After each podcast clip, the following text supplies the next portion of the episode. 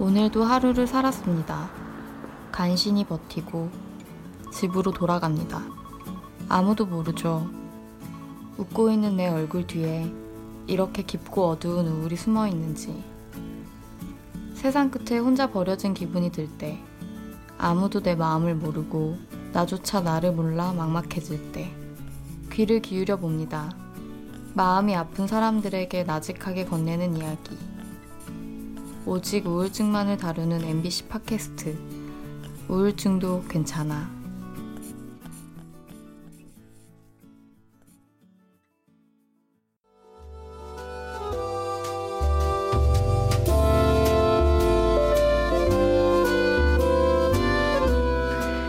밤길을 걸으며 누군가와 함께 나지막이 불렀던 노래들이 입가에 맴도는 밤입니다.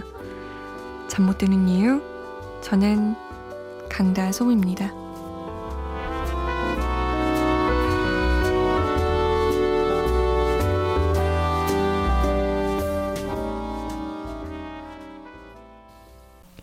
노답? 노노. 뇌답? 예스. 네, 뇌답 코너가 돌아왔습니다. 이번에 7번째 내부자들이 답해드립니다.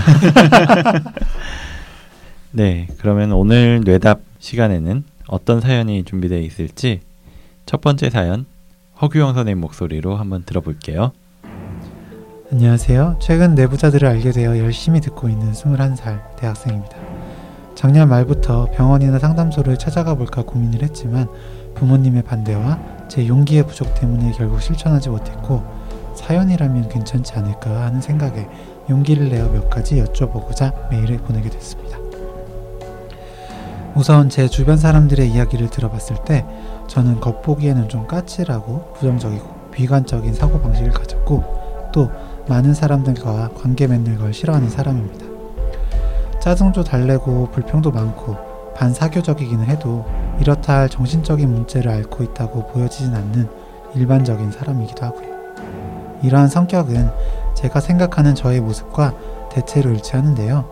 다만 차이가 있다면 다른 사람들은 저를 어둡지 않은 사람으로 본다면 저는 저를 어두운 사람으로 본다는 거예요. 친한 지인과 함께 있을 때에는 오늘 먹은 점심 메뉴와 같은 가벼운 이야기부터 요즘 하고 있는 고민처럼 무거운 얘기까지 자유롭게 하고, 예를 들어 아르바이트를 하는 곳에서 처음 만난 분과 친해져야 하는 상황처럼 이야기를 해야 하는 상황에서도 큰 어려움 없이 얘기를 합니다. 우울하거나 어둡거나 그런 모습 없이요. 하지만 다른 사람들과 만나 오랜 시간을 보내고 나서 혼자 있게 되면 아무리 그 전의 시간이 즐거웠더라도 몸의 에너지가 다 빨린 듯 지친 상태가 됩니다. 그리고 혼자 노래를 들을 때에도 유독 기분이 좋은 날이 아닌 이상 슬프고 느린 템포의 음악이 좋고, 가사도 희망적인 것보다는 부정적인 게 더 좋아요.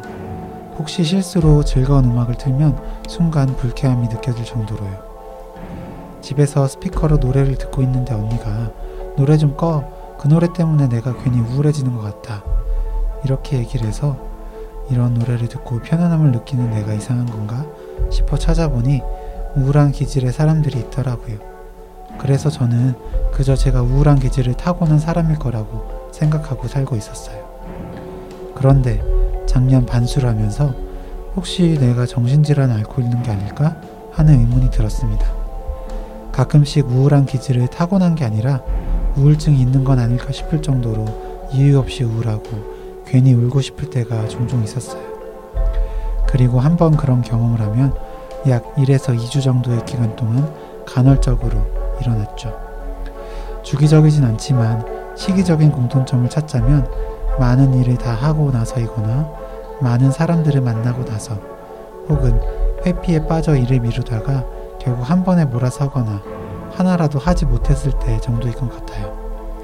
이런 증상이 있으면 우울증이 있는 건가요? 그리고 궁금한 게 하나 더 있는데요.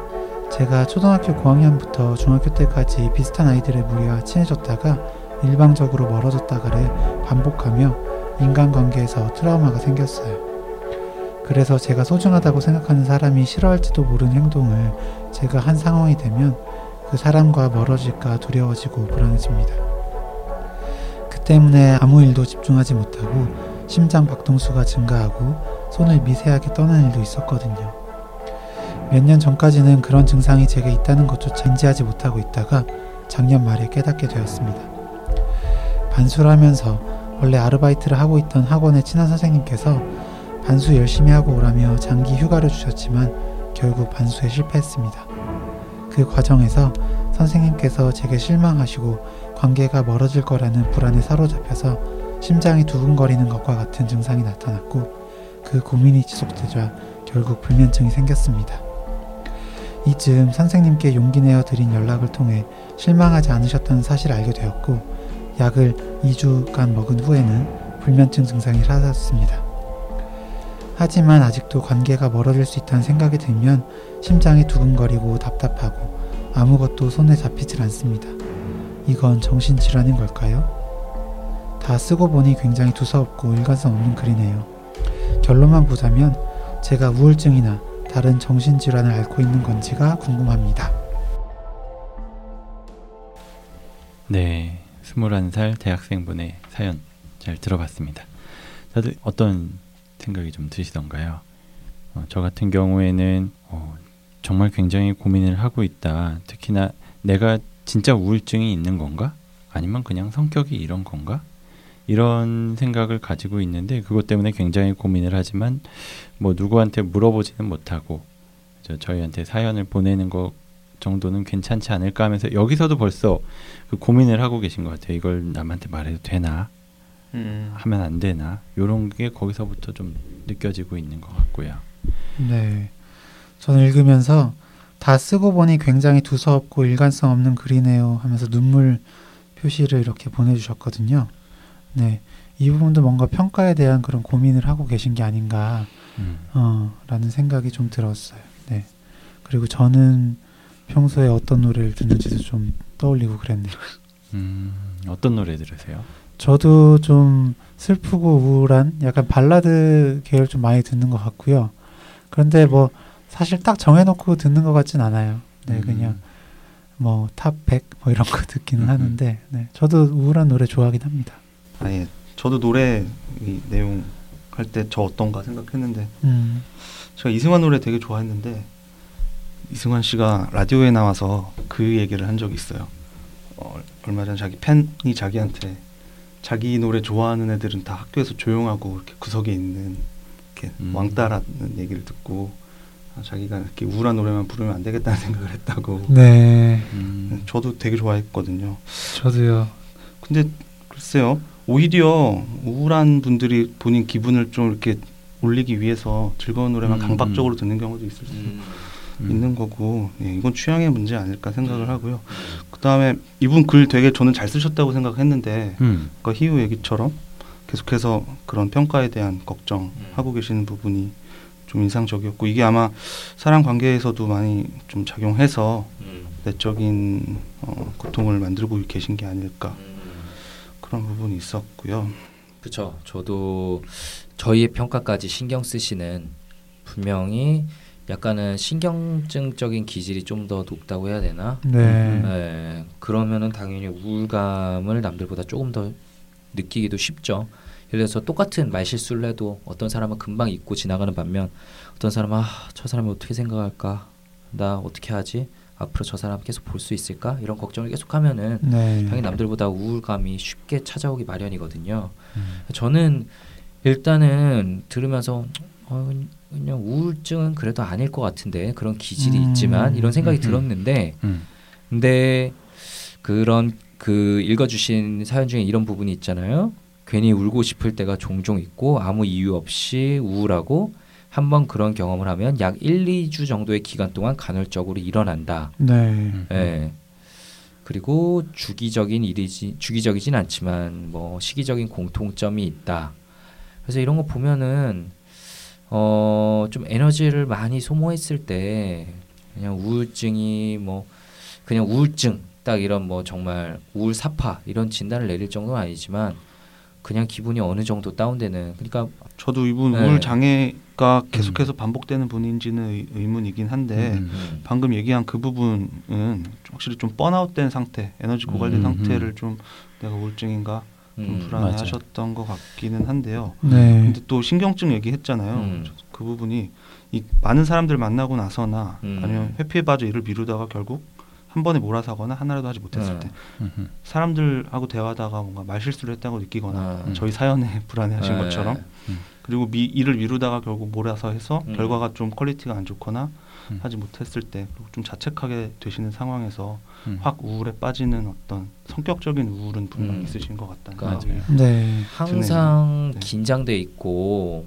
네, 남들보다 분명히 더 스트레스 받으시면서 있을 거니까 이런 많은 사람들 만나고 났을 때 이럴 때 분명히 쫙 에너지를 다 쓴 듯한 기분을 네, 받으실 거예요. 맞아요. 그때 느끼는 번아웃을 이게 우울증 아닌가라고 느끼시는 것 같고 저는 어쨌든 뭐 주요 우울장애거나 뭐 지속성 우울장애, 뭐 기분 부전장애 이런 것에 해당되는 분은 아닌 것 같다라는 생각은 들어요. 맞아요. 저도 그 기질적인 부분이 굉장히 많이 생각이 드는데 저희가 하는 검사 중에 그 TCI라는 검사 뭐 예전에 말씀드린 적이 있을 것 같아요. 기질, 성격, 인벤토리 그런 검사가 있는데 거기에서도 항목을 보면 뭔가 불안이 높은 경우에 위험 회피 이런 네. 영역에서 세부적인 것을 보면은 이게 높으면 쉽게 지친다라는 그런 항목이 있더라고요. 그 말은 저는 그렇게 설명을 드려요. 굉장히 불안이 높고 이렇게 사람들 눈치를 다 보고 막 신경을 쓰고 막 위험을 피하려고 굉장히 레이더를 가동하다 보면 당연히 금방 지치는 거 아니냐? 쉽게 그쵸. 지칠 수밖에 없는 그쵸. 거 아니냐? 그쵸. 그렇게 설명을 드리거든요. 이분도 그런 상황인 것 같아요. 이렇게 시기적인 어떤 공통점이 되게 명백하게 있으신 것 같고 그 다음에 또 하나 궁금한 점이라고 해서 본인의 어떤 성향에 대해서 말씀해 주신 게 굉장히 이런 저 사람이 나를 어떻게 생각할까? 정말 믿었던 그 학원 선생님조차 정말 가까운 사람이라고 생각했던 선생님이 어떻게 호의를 베풀어서 자기한테 한 것조차도 반수에 실패하고 나서 선생님이 나한테 이만큼 도와주셨는데 내가 이걸 결국 반수에 실패했으니까 저 선생님이 나를 안 좋게 볼 거다라는 사실 글쎄요 저는 제 주변에 있는 누가 뭐 이런 시험에 실패했다든지 그랬을 때 그 사람을 안 좋게 보거나 막 이러지는 않을 것 같거든요. 처음엔 먼저 일단 뭐 위로를 하거나 뭐 이런 식으로 접근을 할 것 같지 이렇게 반응을 하다 보면 당연히 굉장히 금방 지치고 그러지 않을까 싶은 생각이 들어요. 네, 맞아요. 학교 다니실 때 반복적으로 이제 대인관계에서 트라우마를 받다 보니까 그렇게까지도 생각을 하신 게 아닌가 싶고요. 이제 사연자분께서는 스스로를 어두운 사람으로 본다. 하지만 다른 사람들은 저를 어둡지 않은 사람으로 본다고 했잖아요. 전 스스로를 어두운 사람으로 보기 때문에 다른 사람들한테 어둡지 않게 보이려고 굉장히 노력을 하시는 것 같고요. 예, 그게 정말 힘드시겠다라는 생각이 듭니다. 그렇죠. 계속적으로 나는 뭐 연기를 해야 돼, 이런 모습을 보여야 돼라는 좀 강박을 가지고 지내시니까 엄청 힘들 거고 이런 게 왜 왔나 사실 더 상담해보고 싶다는 생각도 들어요. 네. 정말 나의 그냥 그 가끔 비슷한 얘기를 하시는 분들이 있는데 나는 분명히 지금 가면을 쓰고 있고 이 가면을 벗었을 때 다른 사람들이 다 떠날 것 같아서 그럴 수 없다. 나를 나쁘게 볼 것 같다라고 표현하시는 분들이 있는데 이분도 이런 좀 버림받는 거에 대한 공포, 유기공포가 좀 있는 것도 아닌가 생각이 들고 네. 그 근원이 어디서 왔나 생각을 해보면 좀 어느 정도 말씀을 해주셨죠. 비슷한 아이들의 무리와 친해졌다가 일방적으로 멀어졌다 반복하면 인간관계에서 트라우마가 생겼다. 네. 이런 경험들 자체가 이런 것들을 좀 만든 걸 수도 있겠고 아니면 이런 또 좀 약간 기질적인 부분 때문에 이런 대인관계에서의 실패가 반복된 건 아닌가 생각이 들기도 하고 네. 그런. 근데 그렇게 내가 좋아하는 사람이 나를 버릴지 모른다는 그 불안이 그냥 감정적인 불안을 넘어서 가슴이 뛰고 손을 떨게 되신다고 한 게 사실 레벨이 NJT 레벨이 굉장히 높은 거잖아요. 그렇죠. 저는 이 대목 읽으면서 나 좀 진료 보시고 약을 뭐 가볍게라도 좀 드셔보시면 많이 편해지실 수 있지 않을까 하는 느낌을 받긴 하네요. 네. 뭐 저도 아마 뭐 저만 그런 건 아니겠죠. 들으면서 아 이분이 진료실에서 이런 얘기를 하면은 어떤 치료를 제안해드릴까, 진단은 뭐라고 말씀드리고 치료는 어떤 걸 제안할까 이런 생각을 머릿속으로 좀 해봤거든요. 네. 그래서 아까 손정현 선생님이 약간 말해주셨는데 허규영 선생님은 좀 어떻게 생각해요? 방금 그런 질문에 대해서. 진단과 네, 이분이 만약 오셔서 저는 왜 이런 거고 치료는 어떻게 해야 될까요? 라고 하신다면 진단명을 말씀드리기는 굉장히 어려울 것 같아요. 네, 일단 성격적인 부분과 이제 대인관계에서의 그런 예민한 부분에 대해서 좀 짚어드리고 이런 부분에 대해서는 좀 그 마음을 좀 더 들여다보는 이 마음이 어디서 온 것 같은지 탐색해보는 상담 치료를 해보자라고 말씀을 드리고 손정현 선생님 얘기했던 것처럼 그동안 좀 힘들고 그런 게 이제 대인관계에서의 문제를 더 안 좋게 더 에너지를 쏟게 만들 수도 있으니까 약을 먹으면서 조금 편안한 경험을 같이 하셨으면 좋겠다라고 진행을 할 것 같네요. 네, 저 같은 경우에는 뭐 오늘도 약간 비슷한 환자분을 만나봤던 경험이 있고 그분이 비슷한 질문을 하셨어요. 자기는 어떤 상태고 어떻게 해야 되느냐, 이거 약만 먹는다고 해결이 될 문제 아닌 것 같은데 라고 하셨는데 제가 본 분은 이분보다도 훨씬 더 그런 불안 증상이 많이 심하셨어요. 그래도 이분도 이렇게 막 손이 떨리고 막 두근거리고 이런 증상이 굉장히 많이 몰려오고 있으니까 약을 일단 먹으면서 불안한 증세를 확실히 일단 가라앉혀 보자. 그리고 그걸 가라앉히면서 동시에 좀 나아지면은 내가 할 수 있는 말들, 내가 마음을 들여다보면서 여러 가지 이야기들을 꺼낼 수 있을 텐데 그것들을 보다 보면은 이 문제들을 도대체 뭔지 찾아낼 수 있을 거고 그러다 보면은 해결책도 같이 보일 수 있을 거다. 이렇게 말씀을 드렸던 것 같아요. 이분한테도 거의 같은 얘기를 드릴 것 같네요. 네, 저도 진단에 대해서 허규영 선생님 말씀하신 것처럼 처음부터 말씀드리긴 힘들 것 같아요. 네. 진단은 조금 더 얘기하면서 생각을 해보자. 근데 불안이 너무 올라와 있는 게 맞고 그 불안 때문에 더 대인관계에서 분명히 손해보고 피곤하게 사실 것 같다. 네. 그러니까 이분이 과연 해당할지는 뭐 더 물어봐야 알겠지만 예를 들어서 범불안 장애 같은 그런 질환에서는 계속적으로 몸이 경직돼 있고 그런 스트레스 때문에 그것 때문에 막 두통도 오고 복통도 오고 소화도 잘 안 되고 불면이 계속 있고 항상 쉽게 지친다라고 하잖아요. 그래서 저도 이분이 범불안 장애까지는 아니더라도 어쨌든 불안 장애 좀 카테고리에 있을 수 있겠다는 생각이 들었고 항불안제나 아니면은 우울증은 아니라고 생각하지만 항우울제까지 좀 포함해서 불안을 잡아보려고 해볼 것 같아요. 그래서 좀 일단 편안해지신 경험을 하고 나면 지금 굉장히 스스로에 대해서 부정적으로 보던 것도 약간의 시각이 달라질 수 있겠다는 생각도 들고 불안의 근원을 탐색해보는 면담을 하면은 되게 힘들잖아요. 예, 엄청 스트레스 받고 더 불안해지시는데 그런 면담을 하기 위해서는 일단은 항불안제를 먹은 상태에서 하시는 게 면담도 훨씬 더 진행이 잘 될 것 같다는 생각도 들었고요. 네. 네. 좋습니다. 이렇게 21세 대학생 분의 사연을 읽고 지금 상태가 어떤지 그리고 어떤 조언을 드릴 수 있을지 이야기를 나눠봤습니다. 저희가 드린 이야기가 조금이라도 마음이 편안해지는데 도움이 되었기를 바랍니다. 그 다음 오늘 뇌답 두 번째 사연 바로 들어볼게요. 이번 사연은 김지용 선생님께 부탁드릴게요. 안녕하세요. 뇌부자들 즐겨 듣는 팬입니다. 그동안 다른 분들 사연 들으면서 재밌다고는 생각했는데 제 아내 얘기도 한번 여쭤보고 싶어서요. 이제 결혼한 지 1년 좀 넘었습니다. 아내는 너무 예쁘고 성격도 밝고 애교 많고 구김없는 타입인데 가끔 죽음에 대한 얘기를 할 때면 갑자기 감정이 북받쳐 오르면서 가슴 답답하다 하고 눈물을 펑펑 흘리면서 울기 시작해요. 죽음 후에 대한 공포가 너무 커서 순간적으로 너무 무섭다고 합니다. 죽고 나서 자기가 실체가 없는 아무 생각도 할 수 없고 아무것도 아닌 것으로 되는 것에 대한 두려움이 너무 크다고 합니다. 본인의 죽음에 대해 생각할 땐 물론이고 다른 사람들의 죽음에 대한 생각을 하거나 얘기를 접하면 본인의 죽음까지 생각이 연장되면서 막 울기 시작해요. 근데 또 우는 게 엄청 오래 가진 않고 한 5분 정도 있으면 또 안정이 됩니다. 이런 거는 대학생 때부터 그랬다는 것 같아요. 죽음에 대한 트라우마 될 만한 사건이나 사연이 있었냐고 물으니 그런 건 없었다고 합니다. 다만 듣기로는 나이 차이 얼마 안 되는 사촌 언니가 20대 때 백혈병으로 먼저 세상을 떴다고는 하는데 그 때문은 아니라고 하더라고요.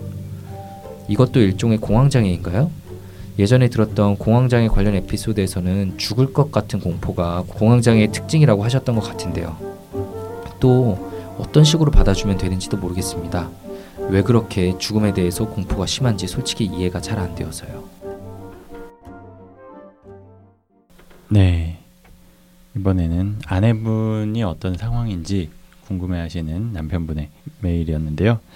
자, 이 이야기 들으면서 저는 굉장히 좀 궁금해졌어요. 저도 마찬가지로 궁금해지는데 이 죽음에 대한 공포가 도대체 어디서부터 온 건가, 그리고 그게 어떤 생각들이 드는지가 굉장히 많이 궁금한데 거기에 대해서는 자세히 나와 있지는 않지만 그래도 이 죽음에 대해서 생각을 할 때 굉장히 어떤 감정이 북받쳐 오르면서 막 눈물이 막 나오는 것들, 그게 꽤 인상적이었어요.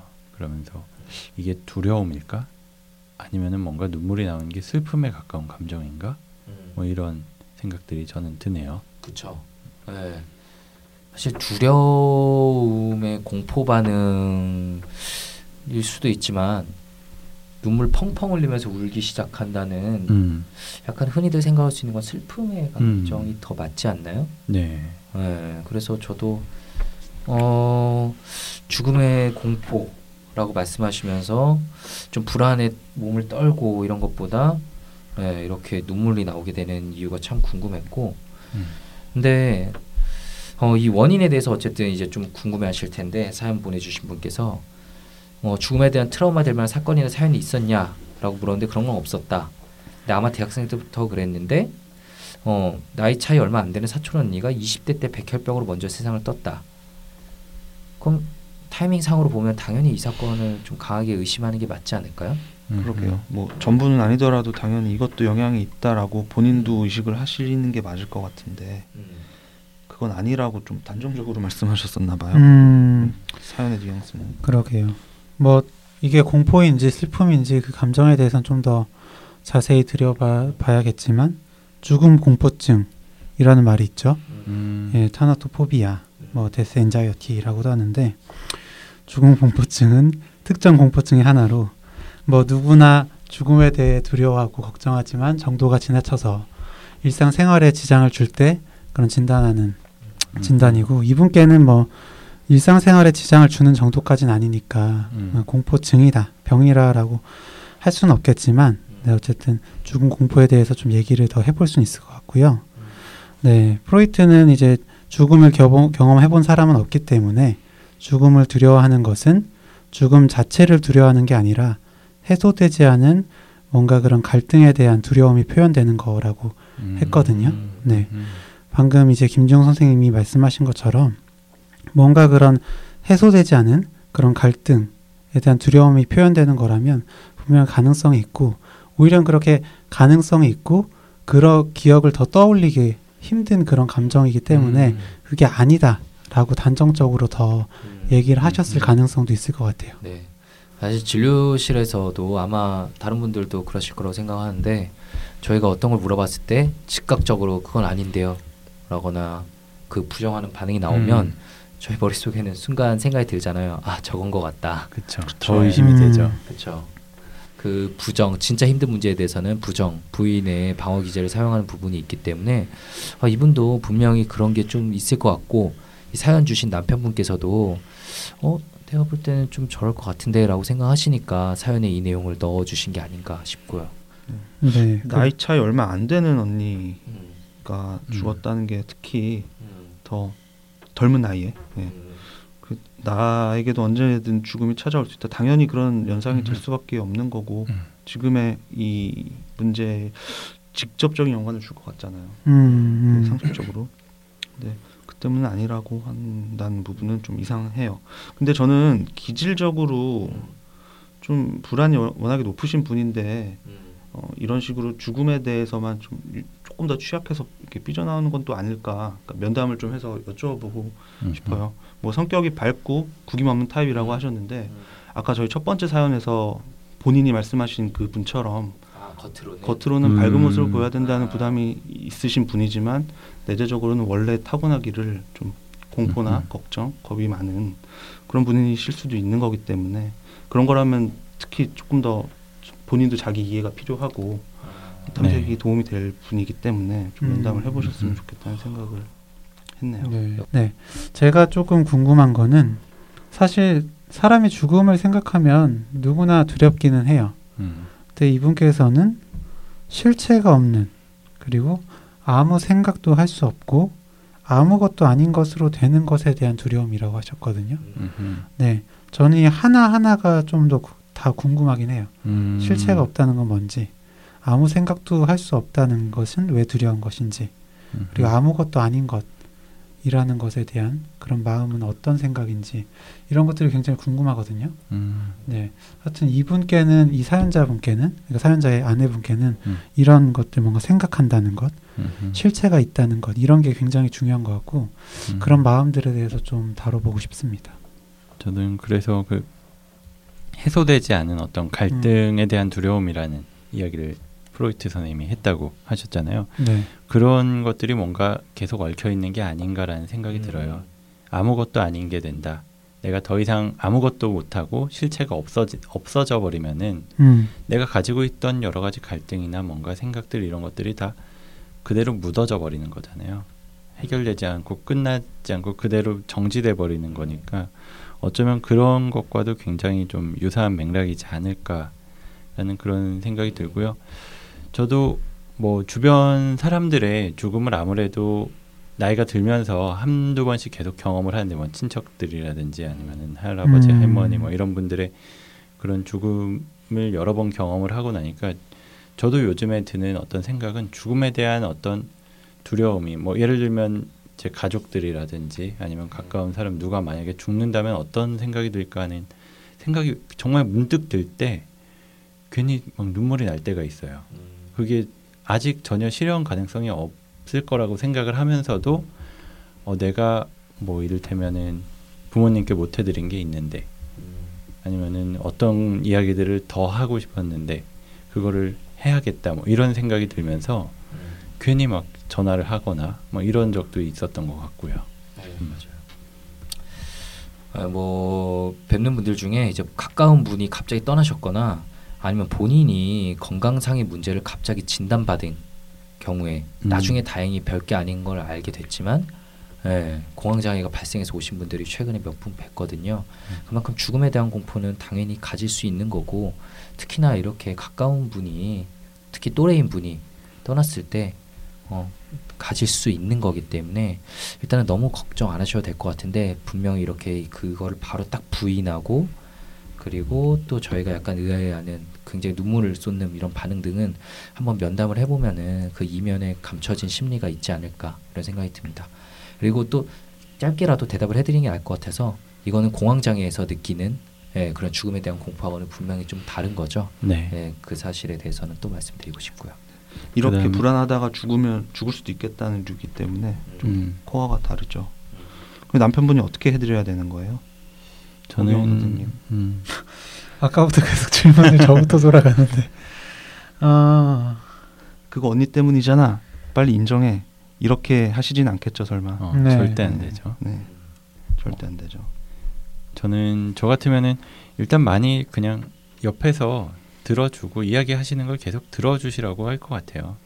그래야지만 정말 무엇 때문인지 핵심에 대한 그런 감정이 나올 수도 있고, 아니면 핵심 감정이 나오지 않더라도 옆에서 누가 계속 같이 있어준다는 것만으로도 이런 죽음에 대한 공포, 두려움, 무서운 감정이 확실히 좀 줄어들긴 할 거거든요. 그리고 또 어떤 말씀을 더 드려볼 수 있을까요? 저는 아까 앞에서 얘기한 대로 죽음 말고도 뭔가 이분이 하여튼 불안하고 걱정하고 공포스러워하는 것에 대해서 좀 전방위적으로 말씀을 해보도록 좀 유도를 해볼 것 같아요. 그러다 보면 본인도 의식하지 못하고 있던 뭔가 그 죽음이라는 어떤 테마 아래 뭔가 다른 요인이 있을 수도 있으니까요. 네.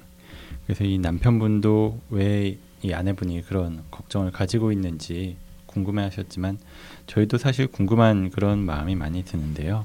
그래도 이렇게 계속 이야기를 듣는 거, 그리고 그 안에 어떤 다른 불안한 감정들이 같이 있는지를 들여다보면 이분에 대한 어떤 해답이 되지 않을까, 그런 생각이 듭니다. 네, 그리고 저희 방송 마무리 짓기에 앞서서 한 가지 말씀드릴 게, 저희가 시즌2 이제 준비를 하면서 그 컨텐츠들을 미리 조금씩 맛배기로 한번 해보려고 해요. 그래서 다음번에는 저희가 어떤 영화에 대한 리뷰를 한번 해보려고 하는데, 저희끼리 어떤 영화를 보면 좋을까 고민을 하다가 제니퍼 로렌스 주연의 실버 라이닝 플레이북이라는 영화를 한번 리뷰해보기로 결정을 했습니다. 그래서 아직 이 방송을 들을 때 그 다음 저희가 이 영화를 리뷰한 방송에 올라오려면 한 2주 정도의 시간이 있을 텐데요. 그 전에 가능하신 청취자분들께서는 영화를 한번 미리 보셨다가 저희가 그 영화에 대해 좀 어떤 해석을 들려드린 걸 들어보시면 더 재밌게 들으실 수 있지 않을까 생각을 합니다. 저는 이미 본 영화인데 정말 재밌더라고요. 네, 그 영화가 넷플릭스 에서는 무료로 볼 수 있어요. 그래요? 네. 몰랐네. 그래서 넷플릭스는 또 처음 한 달이 무료예요. 또 네. 그렇기 때문에 지금 가입을 하시면은 저희가 광고하는 것 같이 들리지만 가입하세요. 네, 가입하시면 볼 수 있으니까 보고 같이 이야기를 들어보면 좋겠습니다. 네, 넷플릭스 협찬을 받진 않았습니다. 네, 협찬해 주셔도 좋고요. 참고로 이 영화로 제니퍼 로렌스가 아카데미 상 탔죠. 그러면 오늘 저희가 준비한 노답, 노노, 뇌답, 예스 코너는 한 이 정도로 마무리를 짓도록 하고요.